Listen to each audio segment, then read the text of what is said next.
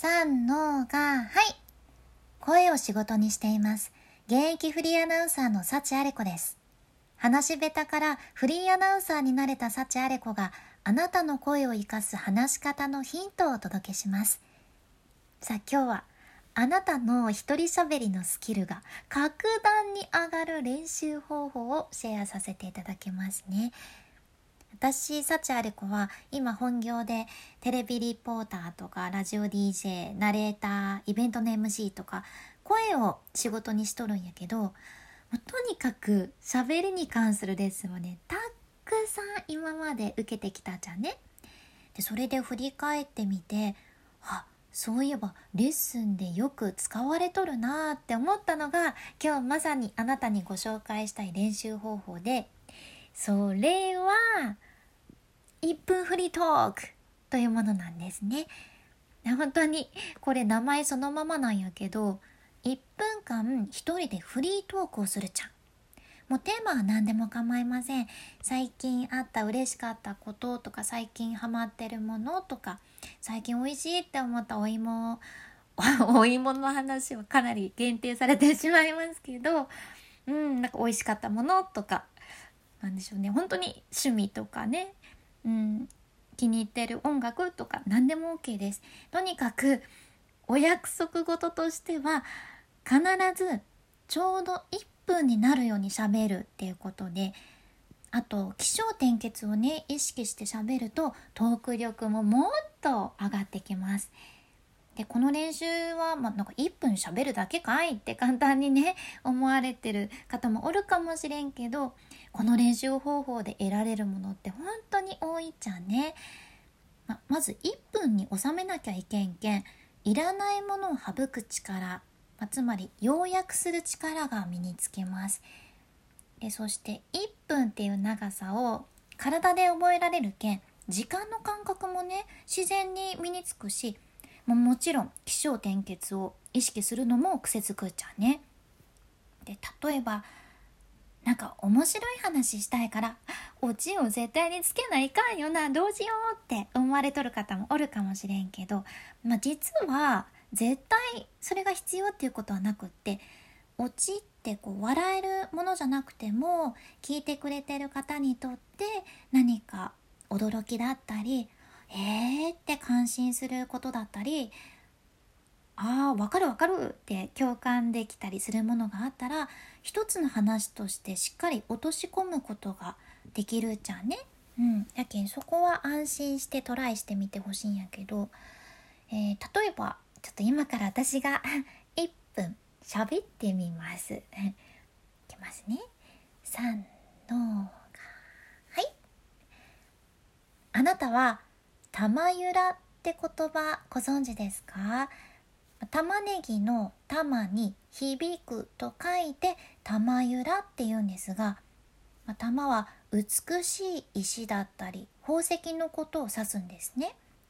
つまりその宝石が揺れるほんのわずかな時間のことを玉ゆらって言うんです。宝石が揺れる時間なんて本当に一瞬ですけど考えてみれば地球ははるか昔に誕生したわけできっと地球から見れば私たち人間の一生は玉ゆらということになりますよね。でも宝石が揺らいだ瞬間って必ずキラーって光ると思うんです。その揺れ方もそのきらめき方も人それぞれですよね。今日もあなたが輝いて過ごせますように。うわギリギリ。もうこれ今ねちょうど1分やったんやけど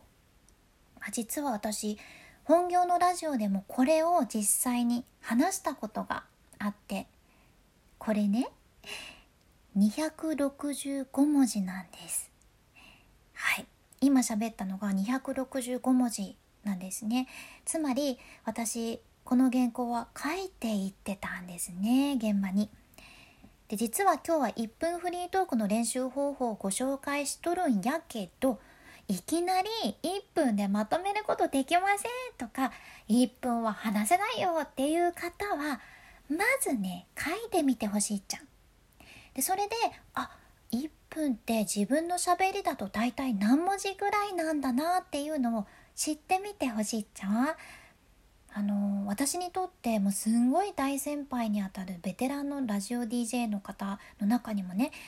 全部ではないけどご自分が決められたところはもう毎回同じ文字数で原稿を仕上げてくる方がいらっしゃって、